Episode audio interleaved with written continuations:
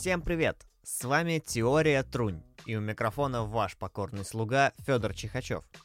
Что ж, летние каникулы закончились, я отдохнул, надеюсь и вы тоже, наши дорогие слушатели. В сторону прелюдии давайте снова погружаться в необъятный мир музыки. Поехали! К теме сегодняшнего выпуска зайдем немного издалека.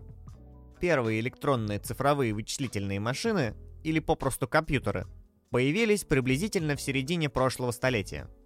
Изначально они были узкоспециализированы под сложные вычислительные задачи, например, расчет траектории полета баллистической ракеты. Соответственно, чуть позднее компьютер становится уже многофункциональным устройством, а в мире происходит плавный переход к цифровым носителям информации. И вот в этом месте мы подберемся к теме сегодняшнего выпуска. Сейчас, если мы хотим записать, например, свой голос для подкаста или песни, мы подключаем микрофон к компьютеру через периферийное устройство, нажимаем красную кнопку «Рек» и начинаем говорить. А как происходил подобный процесс 100 лет назад? Мы ведь можем послушать ранние записи Луи Армстронга. I have a true confession to make to you. Или Бесси Смит.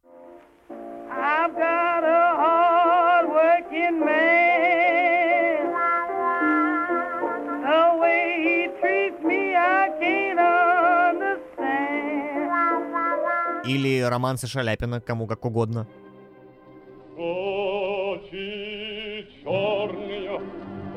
Жгучие, очи страшные и прекрасные.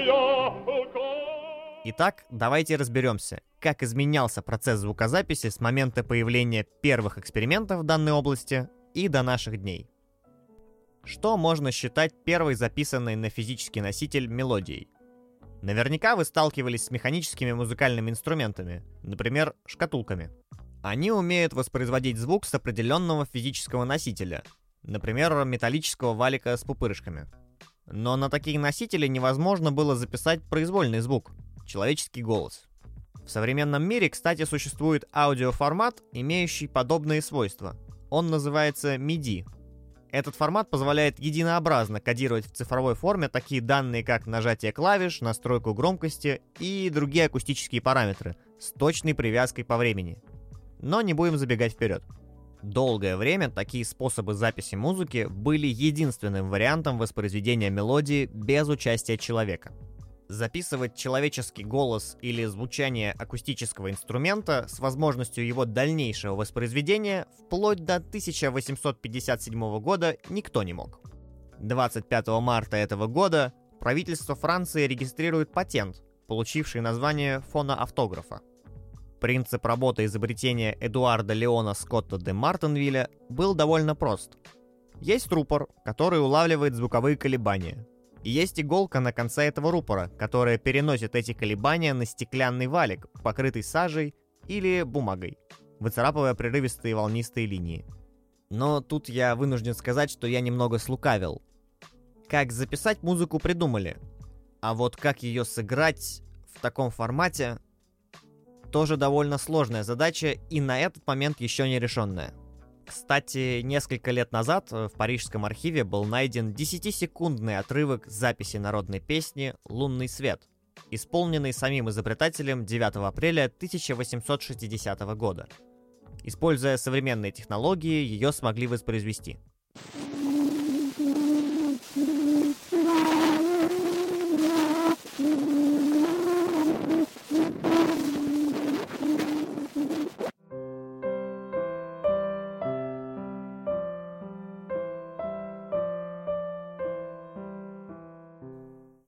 Через 17 лет, в 1877 году, отец лампонакаливания Томас Эдисон оканчивает работу над совершенно новым звукозаписывающим устройством — фонографом, который спустя год он запатентует в соответствующем ведомстве США. Принцип работы фонографа напоминал фоноавтограф Скотта. Покрытый воском валик выступал в роли звуконосителя, запись на который осуществлялась при помощи иглы, подсоединенной к мембране, прародителю микрофона — Улавливая звук через специальный рупор, мембрана приводила в действие иглу, которая оставляла углубление на восковом валике. Существенным улучшением стала возможность воспроизводить сделанные записи на этом же устройстве. В течение следующих 30 с лишним лет устройство меняется незначительно. Множество инженеров и изобретателей экспериментируют с материалом для носителя звука, пытаясь подобрать более чувствительный. Параллельно с этим на очень небольшом рынке звукозаписывающих устройств появляется новый игрок – граммофон Эмиля Берлинера. Главным отличием нового устройства был носитель звука. Теперь игла звукозаписывающей мембраны царапала не валик, а диск, все так же покрытый воском. Граммофон быстро выиграл конкуренцию у фонографа, благодаря трем главным преимуществам. Первое – это поперечная запись звука, она обеспечила снижение искажений по сравнению с предыдущими моделями. Теперь игла оставляла извилистый след одной глубины.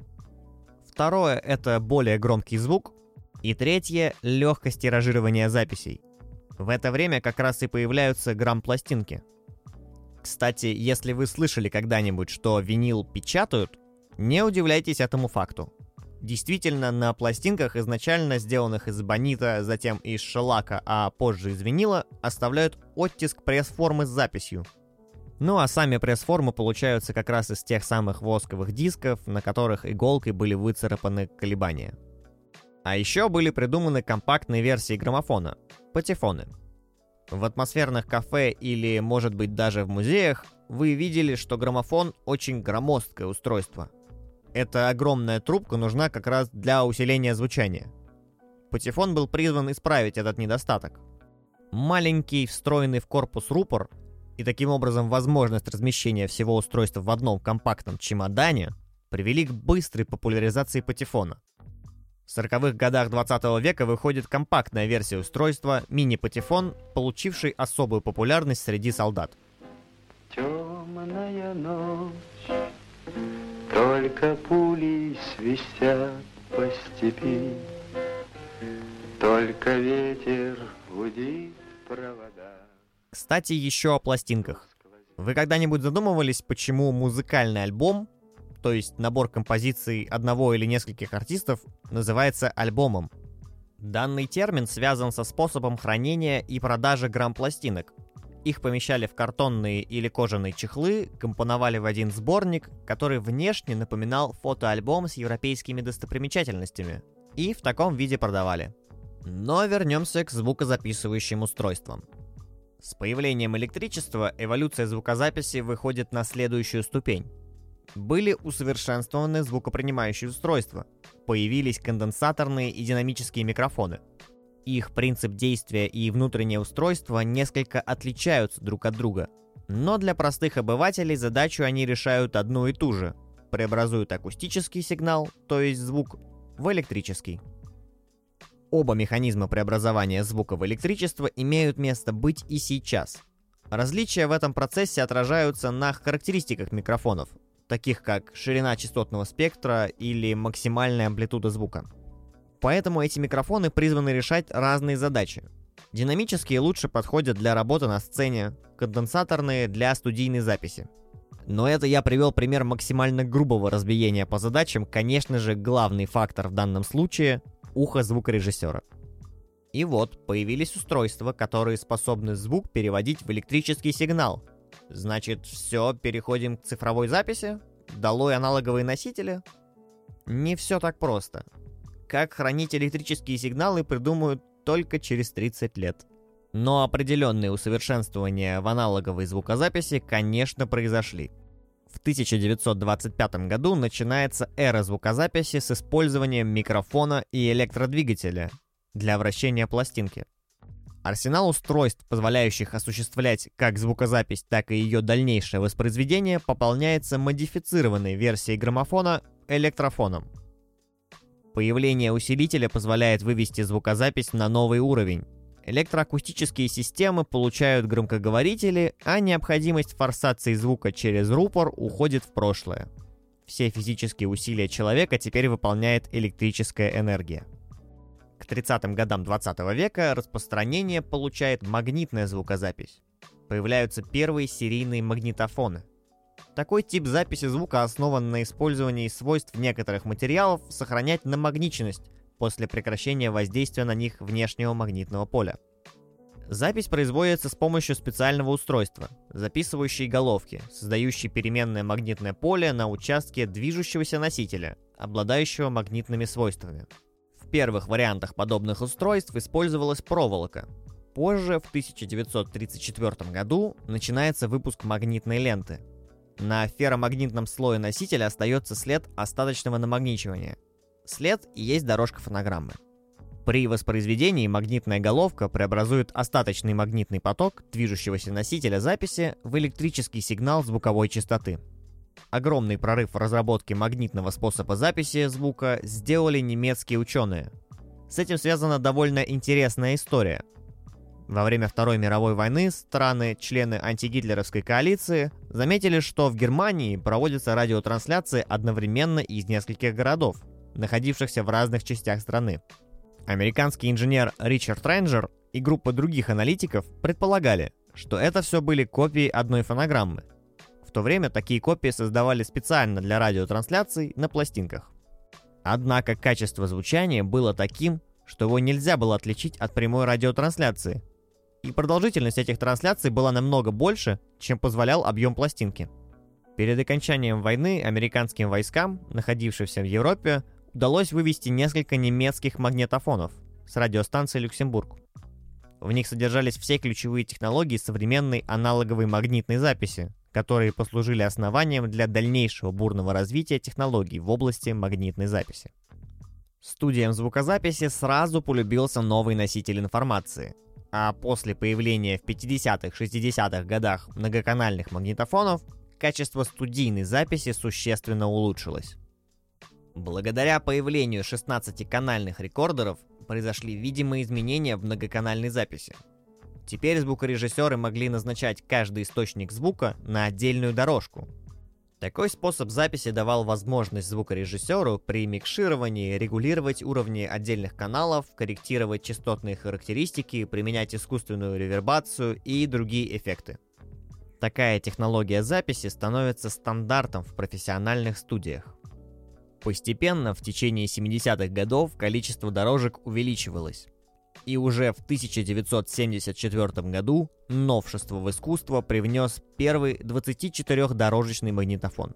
Вплоть до 1970 года мировой рынок представлен катушечными магнитофонами самых различных форм-факторов и самыми различными возможностями – Магнитная лента открывает творческие двери перед тысячами продюсеров, инженеров и композиторов, которые получили возможность экспериментировать со звукозаписью не в промышленных масштабах, а прямо в собственной квартире. Долгое время подпольные музыканты записывались именно таким образом. У кого-то на квартире, используя дешевые магнитофонные микрофоны в два или четыре канала, не больше – чтобы ощутить различия между студийной и кустарной записями этого времени, предлагаю послушать две композиции. Первая — это песня «Троллейбус» группы «Кино» с альбома 46, неофициального сборника демо-записей группы «Кино». Она была записана в квартире звукорежиссера Алексея Вишни на порто-студию Yamaha. Запись датируется 1982 годом.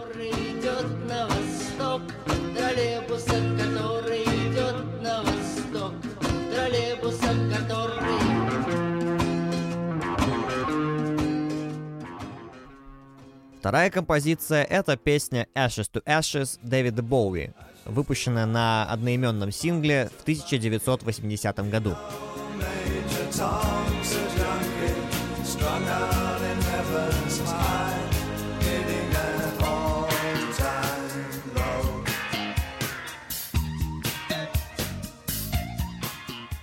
Я думаю, даже если бы я не сказал, что первая композиция была записана в домашних условиях, вы бы и так все поняли.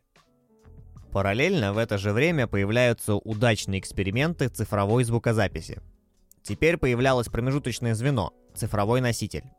То есть, при записи звука происходит преобразование аналогового сигнала в цифровой, затем информация записывается на физический носитель, в 70-е годы для этого все так же служит магнитная лента. А при воспроизведении, наоборот, из цифрового сигнала мы получаем звук.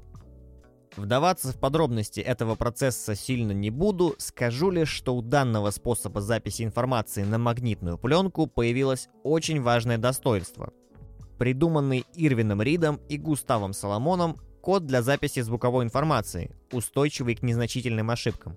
То есть, если на ленте оказывалась царапина или какая-то пылинка, мешающая прочтению данного куска, цифроаналоговый преобразователь заменял поврежденный кусок, используя контрольные биты этого куска. Если не удавалось это сделать, поврежденный кусок заменялся при помощи интерполяции. Следующий виток развития звукозаписи наступает в 1979 году. Компания Philips открывает миру лазерно-оптическую звукозапись и, соответственно, новый носитель – компакт-диск, то есть CD. И действительно, в сравнении с пленочными толстыми бобинами или виниловыми пластинками – новый носитель был очень компактным, всего 12 см в диаметре. Кодирование информации происходит с использованием уже существующего решения в виде импульсно-кодовой модуляции. Физическая запись кода на диск осуществляется при помощи вырезания питов, микроуглублений на диске.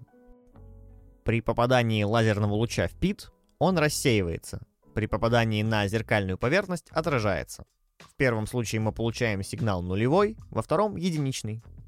Первым альбомом, который попал в музыкальные магазины на компакт-дисках, стал 50 Second Street Билли Джоэла.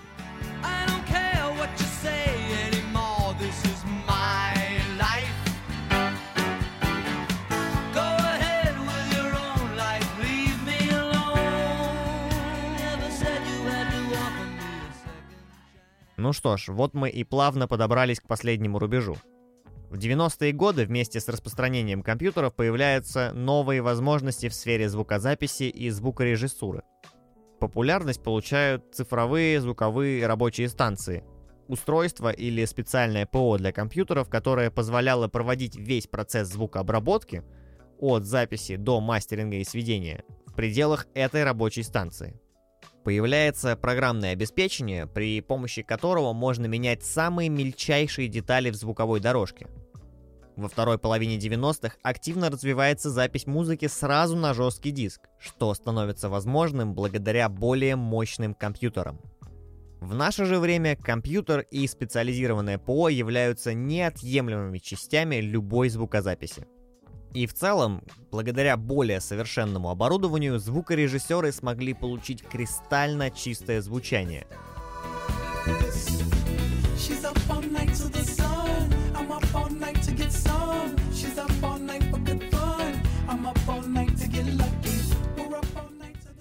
Но теперь мнения расходятся.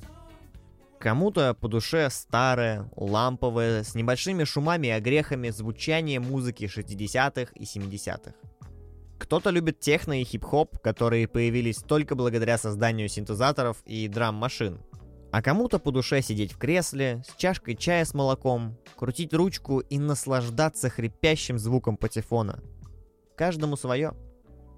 Если же говорить про носители, в современном мире это уже пережиток времени.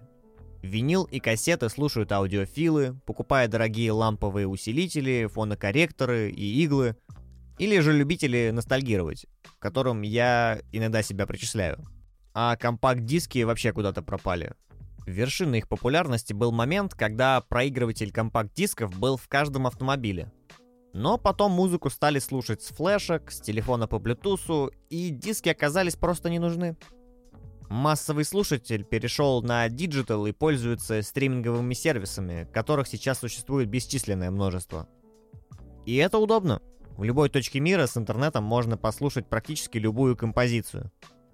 Вот захотелось мне сейчас включить Earth, Wind and Fire. И пожалуйста.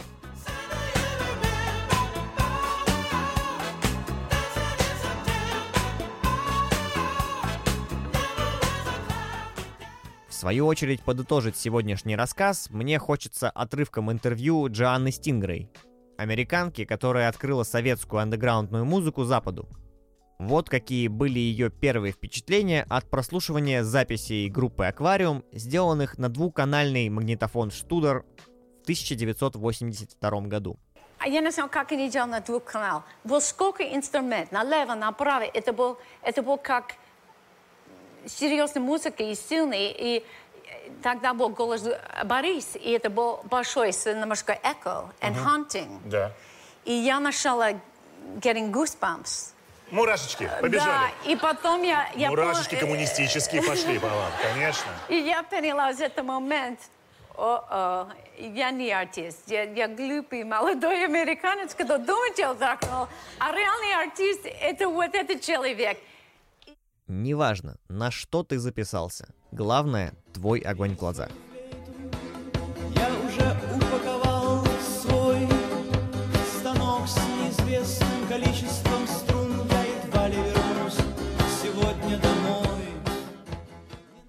На этой позитивной ноте оканчивается сегодняшний выпуск «Теории Трунь». С вами был Федор Чихачев. Подписывайтесь на соцсети Фистех Радио, оставляйте свои комментарии и поддерживайте нас на сайте Фистех Союза. Кстати, 25 сентября в Фистех Парке пройдет научпоп-фестиваль Фестех 2021. Команда Фистех Радио проведет для вас 7-часовой видеострим с известными популяризаторами науки в России. На этом стриме будет также несколько гостей, так или иначе связанных с музыкой и искусством, поэтому приглашаю вас подключиться к трансляции. Следите за новостями в нашей группе, и обещаю, будет интересно. И не забудем о главном. Слушайте музыку, любите ее и помните, в основе всего лежит трунь.